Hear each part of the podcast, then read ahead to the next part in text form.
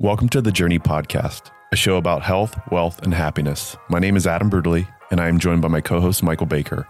Whether you're looking to revamp your lifestyle or seeking a spark of inspiration, join us on this journey and let's explore the world your health and wealth make possible.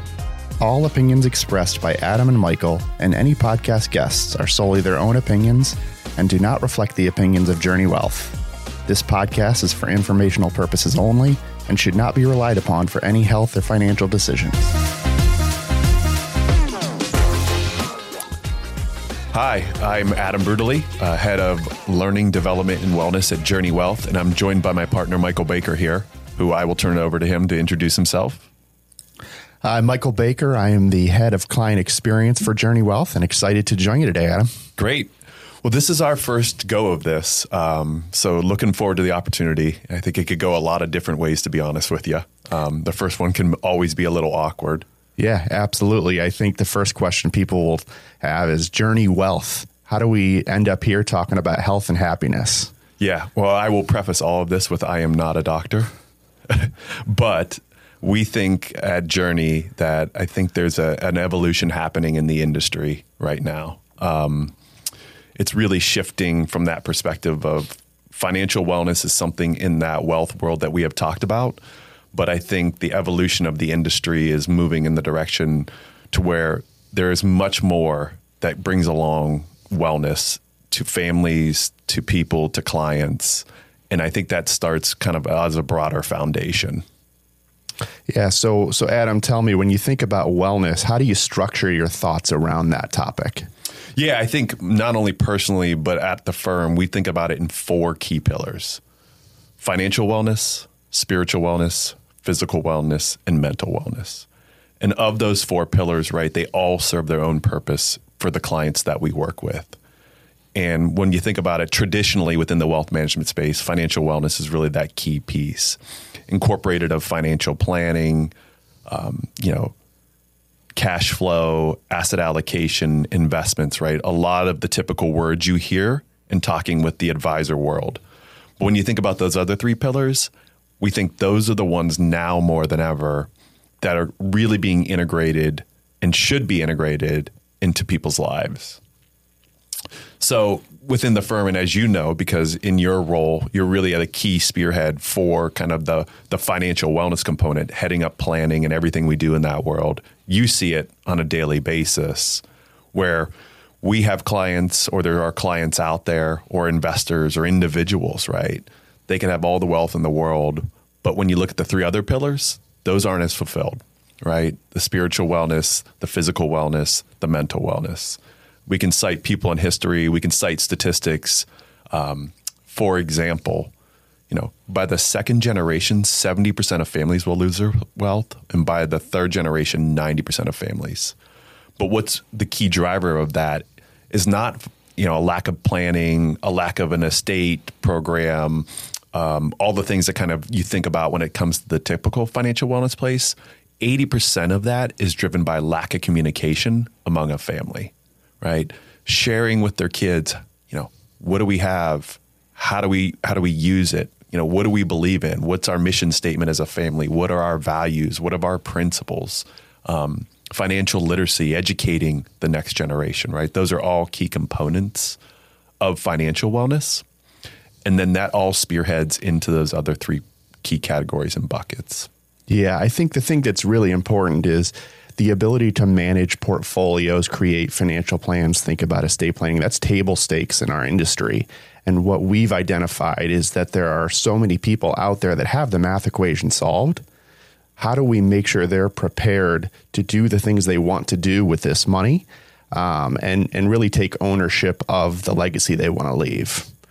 So I think when we think about, you know, how we structure the thinking around those four pillars, I'm curious how you ended up at a place where you joined Journey Wealth the end of last year and you take on ownership of the health and wellness side of our business. Yeah, absolutely. Uh, to your point, it's a it's an interesting role uh, within a world that probably hasn't seen a lot of it. Um, so I'm going to go ahead and give my Marvel origin story really quick. Um, but as you're right, I'm born and raised in Northeast Ohio, um, from Alliance, Ohio, which is just right down the road. Uh, my wife and I in 2006 went west. Um, but there's really much more to that. Really, it really started kind of going back um, a little bit farther, right? Grew up in Alliance, Ohio, went to school, went to John Carroll University, um, was a finance major, and like many others, came out of school uh, with thinking and believing in the things I think most of us did, right? I'm going to graduate from college. I'm going to get a, a high paying job. I'm going to get a title and I'm going to keep trying to advance those, right? Make more money, get a bigger title, you know, eventually have a bigger house and eventually buy more things, right? Like many of the things we think about, right? So you get the financial pillar covered. Right, exactly. Or what we think is the financial pillar. Um, and I graduated in 2001 from John Carroll University.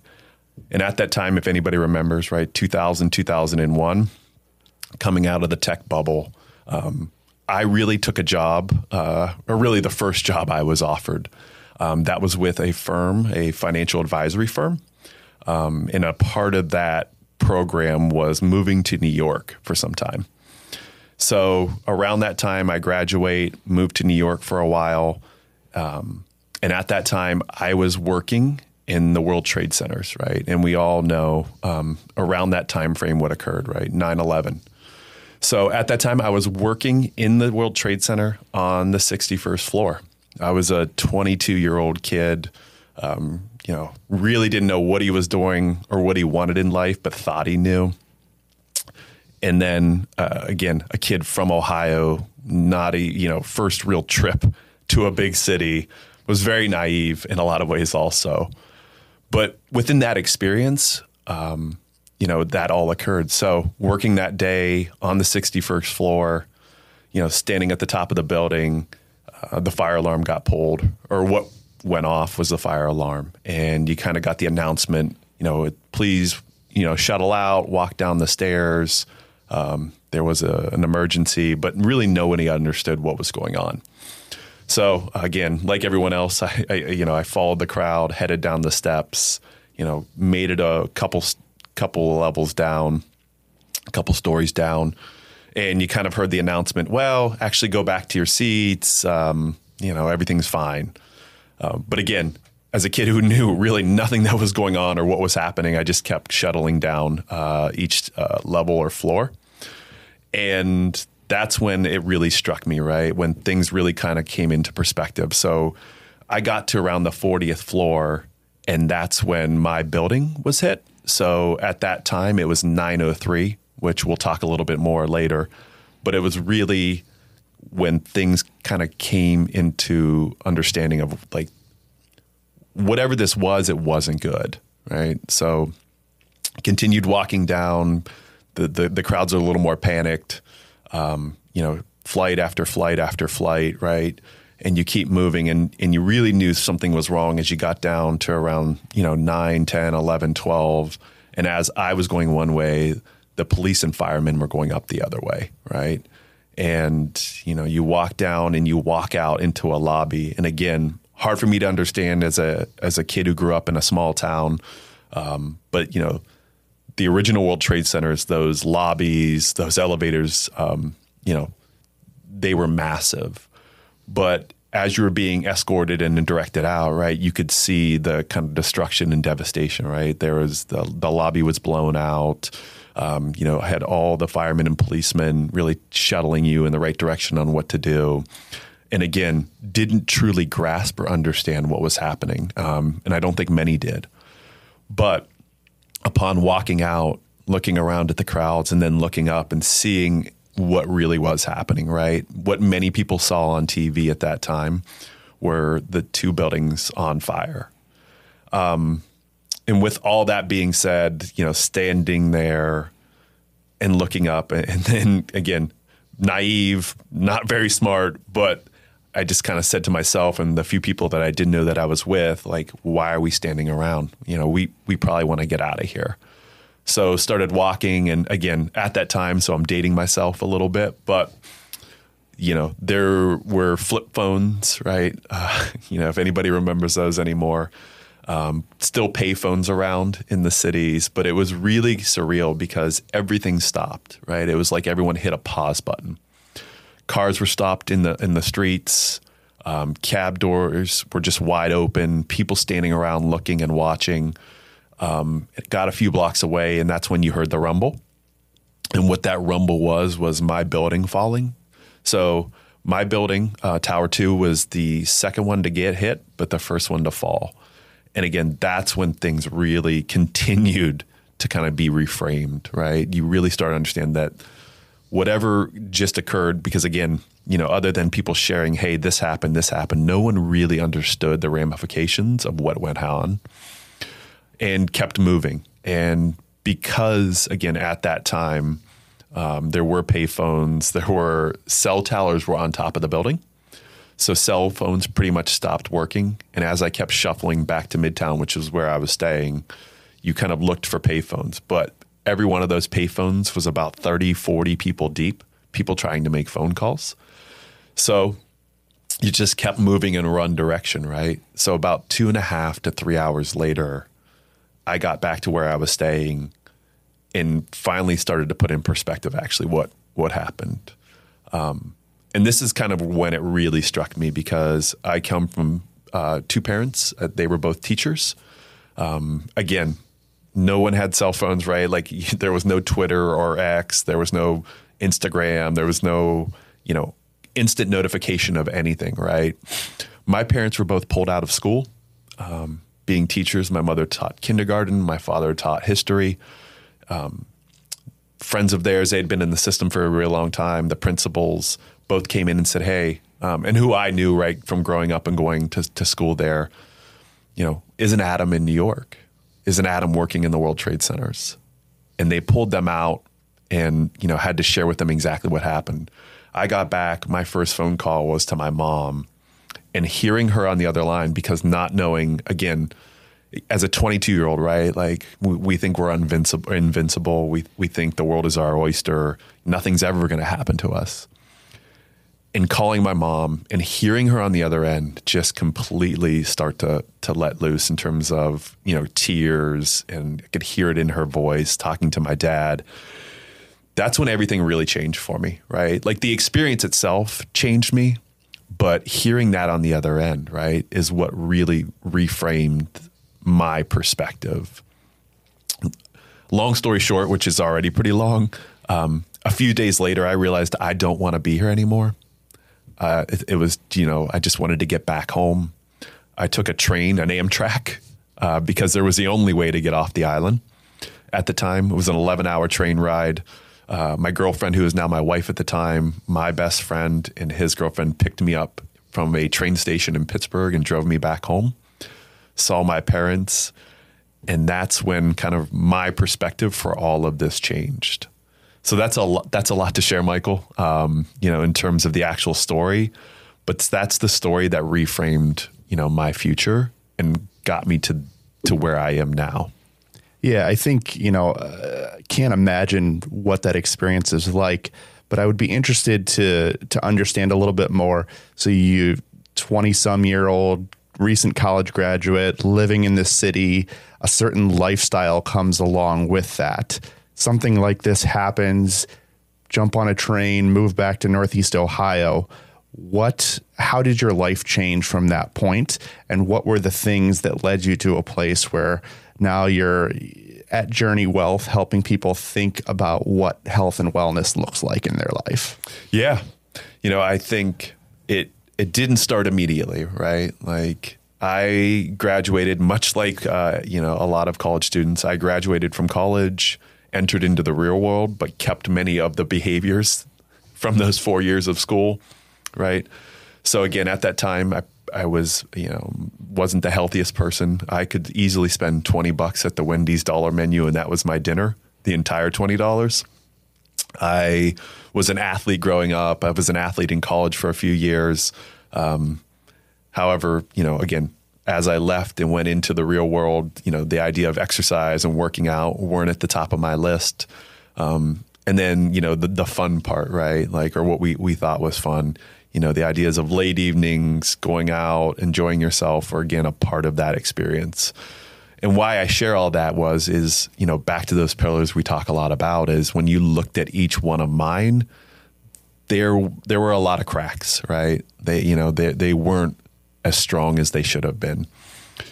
And so coming back after those those that time frame, it really kind of came back and said, what's important to me? And I really started to see what's important when I heard, you know, it, I would always come back to the tone of my mom and her voice on the phone and realizing, you know, what do I want to do with my life, right? Like that life isn't, you know, it won't always be there, perhaps, right? It's, you know, it, anything can be taken away, right? So you need to live the life that you want to live and not the life that you think others want you to live. And that's what really framed for me. And what I mean is, I got back, and again, it wasn't instant. It was a lot of start, stop, start, stop, up and down. Um, you know, for example, uh, my wife, who is has been, we've been together for twenty plus years in some form or fashion. You know, she said, "Hey, you probably should start working out." You know, like that would be a good place to start. Um, you know, I thought I was in shape. We went on a run. Uh, what I felt was about seven miles in. I was like, "Hey, we got to be about done." And she's like, "No, nah, you, have made it two miles." And I thought I was going to keel over, and she should just leave me there, right? Um, you know, from a, an educational perspective, you know, I had this idea like it was important. I want to make more money. I want to get another title and I was done learning, right? Like I went to school for four years. I'm done. Let me take a break. Let me go have fun. And I made the decision like, hey, I actually want to continue to learn, right? Like fundamentally and foundationally, that's one of the key components of tapping in to potential, right? So I decided to go back to graduate school. Um, I picked a half marathon to start running. I bought a yoga DVD, right? This is 2001, 2002. I went down to, a, I don't know if it was a Barnes and Nobles or a Borders and bought a Rodney Yee yoga DVD. I still remember. I probably still have it in my dad's box in the basement. But, um, but what I started to believe was, right, like there was so much else out there that needed to bring me happiness because it wasn't going to be predicated on I go from making X dollar amount to another dollar amount, or I get this title, or I get in at seven and I leave at seven, right? Like those weren't really the values that were going to bring kind of my happiness uh, to my life. And so I share that because, again, I took those steps to try to give back what I learned that day, right? Again, that it can all be, be pulled away from an instant. There's a great Marcus Aurelius quote that goes something in the sense of um, you could leave this life at any moment. Let that determine what you do, say, and think. And ever since then, I've held that kind of pretty close to my heart, right? Because that mantra is what kind of fueled me for the last 20 years. And again, you've asked that question and I've given a very long answer, but what does that mean and why is that a journey? And what it is, is that experience that started that day and has carried through my life for 20 plus years and brought me here has brought me a lot of really wonderful things, right? Like it's the take one step forward, you know, get better 1%, right? All of those fundamental things that I think can bring happiness to our lives and allow us to live a life kind of fulfilled, right?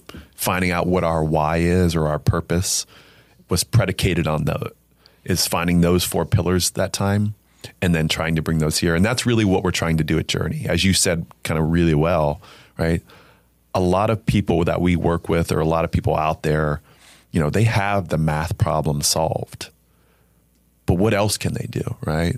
And meaning, you know, we're often told, you know, work really, really, really hard, build your balance sheet, save a bunch of money, get a bigger title, do all this for for 62 years or whatever it is, retire, and then you're going to live your best life right after that. But none of that is guaranteed, right? Is yeah, that I what think, you want? Yeah, I think an important element is, you know, we work with so many people that are successful by all financial metrics. and you know you jump on Instagram or social media and you see all of this success and how wonderful their life is. But what's fascinating and what I've learned from you in the time that I've been with Journey is that doesn't even come close to telling the whole story. So I think what what might be valuable is to to dive into some of those other pillars, right? When we talk about physical wellness, we talk about mental wellness, and maybe starting with spiritual wellness. What does that mean? And how do we broach those conversations with clients at Journey? Yeah, absolutely. You know, spiritual wellness, right? Like I think when people hear that term, it can be a little bit loaded. Um, you know, people can take it in a lot of different directions, but when you know when we talk about it at the firm, it's really what's your why, what's your purpose, what gets you out of bed each morning, um, you know, whatever that may be. You know, I personally went through that um, you know, within before prior to joining Journey, I, have had a career with a firm for a really long time. I was there 15 plus years. Um, loved it and loved everything about it, but just felt that my purpose or my why was starting to shift, and that's what drove me to join the firm here, right? And I get up every day and I tell people this. I'm so fortunate. If I wasn't being paid, I would be doing all these same things, right? Literally you know, reading about these topics, working out, um, sharing it with friends and family. In my previous career, I was the the person that people would ping or go to. Hey, I'm going to run my first race. I want to change my diet. I want to start exercising more. I'm looking for a book recommendation or a podcast um, because it was my passion, and it still is my passion. It's what it is, and that's what it is. Is to your point, you know, whoever we're working with, families, um, entrepreneurs, executives, um, whatever it, whoever they may be, you know, that is the fundamental foundation. And asking that question is, what is your why? What is your purpose? Um, Arthur Brooks, an amazing author, um, professor, um, asked his two two questions to his MBA Harvard students. They are, for why are you alive, and for what are you willing to die? right? The, those are really big. That's a lot to unpack in those two. But he often says, if you can't answer those two, you're really not sure what your why is. Yeah. And I think in the conversations I have with our clients on a regular basis, their why at the outset is grow the business. I wake up every day to be successful by standards that were set by somebody else. And I think where I've seen you have a lot of success talking to some of the most skeptical people on the face of the earth is you get them to reframe their thinking um, and, and you give them a platform through which they can start at the place where success is driven by finance and get to a place where they define success in their own way. Um, so maybe tell us a little bit about how you approach that um, and, and kind of what those conversations look like to help people go through that journey. Yeah, you know, again, back to the four pillars at the firm. You know, those anchor everything we do, right? You know, of course, of course, first, first and foremost, we are a financial firm. A lot of it does start with financial wellness, right? And that's often how people come to us. But again, we could I could share the data with you both uh, you know on paper and anecdotally. I know in your role in your career you have seen many of these same things, but again, often people come to us with that very component. Um, how do I continue to build my balance sheet? And what I mean by balance sheet is my financial balance sheet, cash flow, um, business, um, all the other assets and resources. And what we try to do, and where I start often, is reframing that balance sheet perspective and starting to ask one key question, right? The one resource we cannot create more of, no matter how much money you have, whatever it is, is time, right? Time is the most scarce resource, the one that we cannot get more of. And it starts there, fundamentally asking that question is what do you want to do with your time? and how is it important to you, right? So the idea of, you know, an entrepreneur, a, a C level executive, a physician, um, you know, a banker, and the list goes on, is you know, what do you want to do? What do you want your life to look like? Right. And that's a big question, be it one year, three years, 10 years, 20 years down the road. Like those are questions that we're asking often in a financial planning process. And we're just repurposing them at the firm and asking, what do you want your life to look like professionally and personally? Yeah, I think, you know, one of the things we riff on often is that concept of time and, and how are we able to quantify the time we can give back to people. Working hard is not the same thing as working smart. And when you say you want to do something, one of our primary jobs and one of the things that I think really makes us different is if you tell us that you want to take your family on vacation, spend more time with the kids, get in shape, our job is to hold you accountable and we need to give you a framework around which to make sure that you can not only say you want to do those things, but know what you need to do and then reflect on the successes as you have them. I think that's a really critical element is we have a tendency to think about what's next. And I think you do a really nice job talking about recognizing that you've had a lot of success. Now we want to start to craft and mold that to make sure that you continue to move forward and continue to identify new goals so you're never satisfied. Yeah, I, I, appreciate that. Yeah, I mean, I think, again, back to that origin story and how I got here is, you know, the things I shared at the very beginning, right? Like my, my first two mile run or, you know, eventually moving 2,000 miles away from family, um, you know, taking on a new career, um, you know, pursuing that, that that physical wellness bug was a big one for me. I think in in what pulled me through a lot of the things that I took away from 9/11 that I experienced afterwards, right? And what I mean is, you know, I got the bug of marathon, marathon to Ironman, Ironman to ultra running, ultra running to mountain climbing, right? Whatever it is, it was kind of putting myself outside of my comfort zone and finding out, you know, what that experience was like and that helped me grow. And I think we're taking those same principles and applying them over here at the firm, right? And asking the questions I think you just shared is, you know, back to the time component of what do you want to do with that? What do you want out of life? And, you know, we often hear, oh, well, you know, from someone who I, I'm, my balance sheet is very well structured. You know, I have plenty of money. Um, I'm just going to keep working um, and then in 10 years i'm to buy that vacation house. I'm to you know take all these trips. I'm to have my kids or grandkids down. Um, all these things right? Like all the things that we talk about all the things we think about within life. But you're sitting here and you are breathing heavy when you walk up the steps.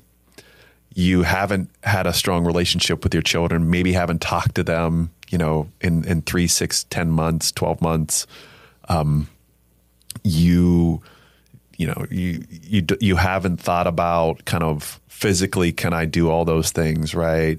Like, is this what the relationship with my wife and I have in terms of, um, you know, wanting the same things at the end, right? Like all of the things we think that we are doing for ourselves by putting in that effort or putting in that time or doing all the work. You know, there's a lot of ramifications from that. And it's reframing people to rethink about what is important and what I want life to look like. Yeah, you know, we talk about exploring the world that your wealth makes possible. And I think that really is is what it's about. We work with a lot of business owners and they're really good at driving revenue, driving success within their business. And I think providing them with a framework or helping them reframe what's made them successful in business is a is a core element and and really allows them to say, okay, I'm going to take these things that have allowed me to be successful financially, and I'm going to retool them in a way that you know I'm going to run that half marathon. I'm going to take my wife on that trip we've talked about for the last 20 years as she's been there raising kids while I built the business. And so I think, you know, it, it's a truly unique aspect of what we do. And I can tell you from my experience, it makes it really fun to go to work every day because we get to to help people live the life they want to live. And I think so much of that starts with, you know the work you're doing with these folks to make sure they're headed in the right direction. Yeah, I mean our tagline, right, is uh, you know helping people live the life they want that their health and wealth makes possible, right? Like that is really it. And to your point, um, you know, whoever we're working with, it's just rebuilding those four pillars and establishing right where is the pendulum swinging. To your point with entrepreneurs as an example, right, that pendulum to do the things they often do can be swung pretty far to the left sometimes, right? What it takes to go out, take the risk, build the business, and everything that goes into making it successful is a critical component. But to your point, at some point that pendulum needs to swing back, right? And making sure that that foundation is strong across all four pillars is the key piece of it. You could have all the money in the world, but if you don't have strong relationships with friends and family, um, you don't have a, a passion or a purpose, you don't have hobbies, you're not in the physical condition you need to be, like that doesn't, you know, get you where you want to go, right? All those other ones are just as important as that financial wellness piece. And I think that is what we have started to reframe and think about for clients and helping them understand how critical the financial wellness portion is to the other three and that none of them are mutually exclusive. And I think that's the key piece. I think our industry for a really long time has anchored to that financial wellness piece. Um, and it's migrated over time, right? You know, if you go back in the industry 20, 25 years ago, you know, it started as building a portfolio, stocks and bonds. You know, from there, what you saw were, you know, a little bit migration or movement into kind of financial planning and, and the elements within that. And I think now more than ever, it's really anchoring to a more holistic offer that, you know, that touches on the financial wellness piece, which is a critical component, but then touching on all the other parts um, that we're thinking about spiritual, mental, physical wellness. Because if you don't, if no, if four of those pillars are not all strong, it's going to be a struggle, right? You're not going to go and get to where you want to be. Yeah, and I think we see that in the relationships that we build with our clients, right? It's a trust based business. And candidly, it doesn't matter whether you sit down with Journey or any of the other wealth management firms across the industry. Many of them are going to be telling a similar story investments, uh, you know, creating portfolios. In many ways, it's table stakes. I think we do things really well but what what differentiates us and I think why we have such strong relationships with our client is that we're engaging with them at a deeper level and really shifting the focus away from you know what did my portfolio do relative to the S&P 500 which candidly does not matter in the grand scheme of things. So you know when we think of a financial plan the financial plan tied in with some of the other thoughts around health mental wellness, spiritual wellness. We want to tie all of that together to make sure that we're focusing our conversations with our clients around that holistic picture. And so, you know, rather than the annual meeting with your client where you sit down and show them their portfolio, go through a couple of bullet points to talk about what's going on in the economy or, you know, what happened in the markets last year we certainly want to make sure that people are on target from a financial perspective, but highlighting the importance of this is what you said you wanted to do. This is where you were successful. This is where we see opportunity for you to take further strides, right? And then arming them with the tools that are going to allow them as they head into the new year to continue to show progress in those various areas I think is is putting us sort of at the forefront of what wealth management will look like on a go forward basis. It's not just dollars and cents, right? Wellness is closely tied to success from a wealth standpoint. Yeah. And I think you, you phrased it really, really well. And, you know, uh, your key component, I think, you know, I'll share like one of the key things we do in the planning process um, and in the kind of the, in my role within the wellness process is actually ask the question is what is wealth right like we all have a definition that is personal to ourselves i think from a society perspective, wealth is typically defined on balance sheet numbers, right? Like how much money's in your account, what are your investments worth, you know, what's your business worth? But maybe that's not the right definition. So I'm going to put you on the spot, Adam. How do you define wealth? Yeah. I mean, for me, wealth is freedom, to be honest, because what that freedom gives me is is where the wealth for me can be found. Meaning, you know, that freedom to go spend time with my kids, that freedom to go, you know, running or ride a bike, um, exercise, right? That freedom to travel with my wife, um, that freedom to go spend time with my parents, right? All of those are how I define wealth. You know, one of the reasons, for example, we moved back from uh, out west in 2020 was I started asking that question, and w- that question was was how many summers? And what I mean is, you know, we think about especially back in Northeast Ohio, you know, summer is the is the is the time, right? You're outside, the it's warm, the pool, the weather, you know, for golfers, right? Like whatever it is. Um, for me as a runner, it's, it's some of the, my favorite time to be out on the trails. But how many summers? And what I meant was how many summers will I have left with my kids, right? My, my children are eight and six. You know, about 75% of the time you spend with your kids is up until the age of 12, and then about 90% up until the age of 18. And I think when you think about that, that's a that's a hard pill to swallow. You know, my parents, my parents are 72 years old. Um, you know, we could talk about lifespans and we could we could get into the minutia of that data, but I started asking how many summers do I have with my parents? And you know, what that meant was one of the key decisions was that it was time to move back home. And now I live literally 4 minutes from them. And that can be overwhelming perhaps for some people, but for me, it was really important. You know, so whether that is you know, being able to get my kids on the bus, whether that is helping coach a team, whether that's taking them to the pool. You know, for example, I'm not a golfer. I bought golf clubs just so I could go play with my boys and hit golf balls. Like that's what's important. So it's really, it's it's freedom and, and freedom and time connected dots, and it's why we ask that question of wealth. And I'll I would kick it back to you, you know, in that same perspective. Like, how do you define it? Yeah, for me, it, it's the ability to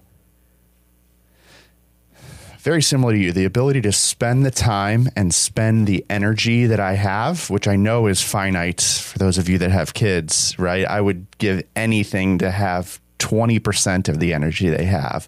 But with that finite amount of energy and time, spending it with the people that fulfill my life, right? I'm fortunate to have married my high school sweetheart, have two young boys who constantly challenge me in so many ways. And, um, you know, like you, I live very close to my parents. My siblings live in Northeast Ohio as well. Um, but I, you know, as I think about how that relates to what I spend a lot of my time doing, which is being at work, I've been in the industry now for almost 15 years. And what I have found as I've made that journey is that the people that you work with have a significant impact on your ability to enjoy what you do. Right? Again, the financial element of what we do, that doesn't shift much whether I work at Journey or another firm, but the vision and the way that we're able to deliver services to our clients and do it in a way and with a group of people that are like-minded and really focused on rowing in the same direction is such a core element of what drives my happiness. So the ability to work with you and with the team at Journey is a really important element of it and it it sort of adds to the the success I have in my personal life and you know, we all want to make money. That's an important element as the financial planner sitting here.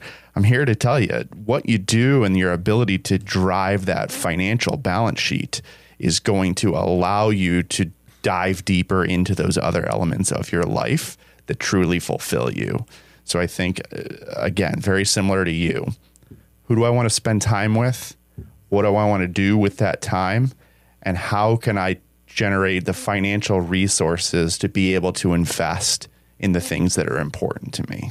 Yeah, that's wonderful. And uh, you know I'll, I'll, nerd out from a little bit of a minute here as a finance and accounting uh, you know background, but I think about what we're doing as helping people build the goodwill on their balance sheet, right? And that's how I explain it to a lot of our clients specifically. You know, especially the ones who have lived and breathed investments and statements and balance sheets and, and everything with that is is goodwill, right? And, and good goodwill is really hard to quantify but that's what we're building up for them, right? You may not see whatever the time you put into something, you know, when you first start to exercise or volunteer to coach or spend more time with your kids or book that first trip or whatever it is, right? That gives you purpose and happiness.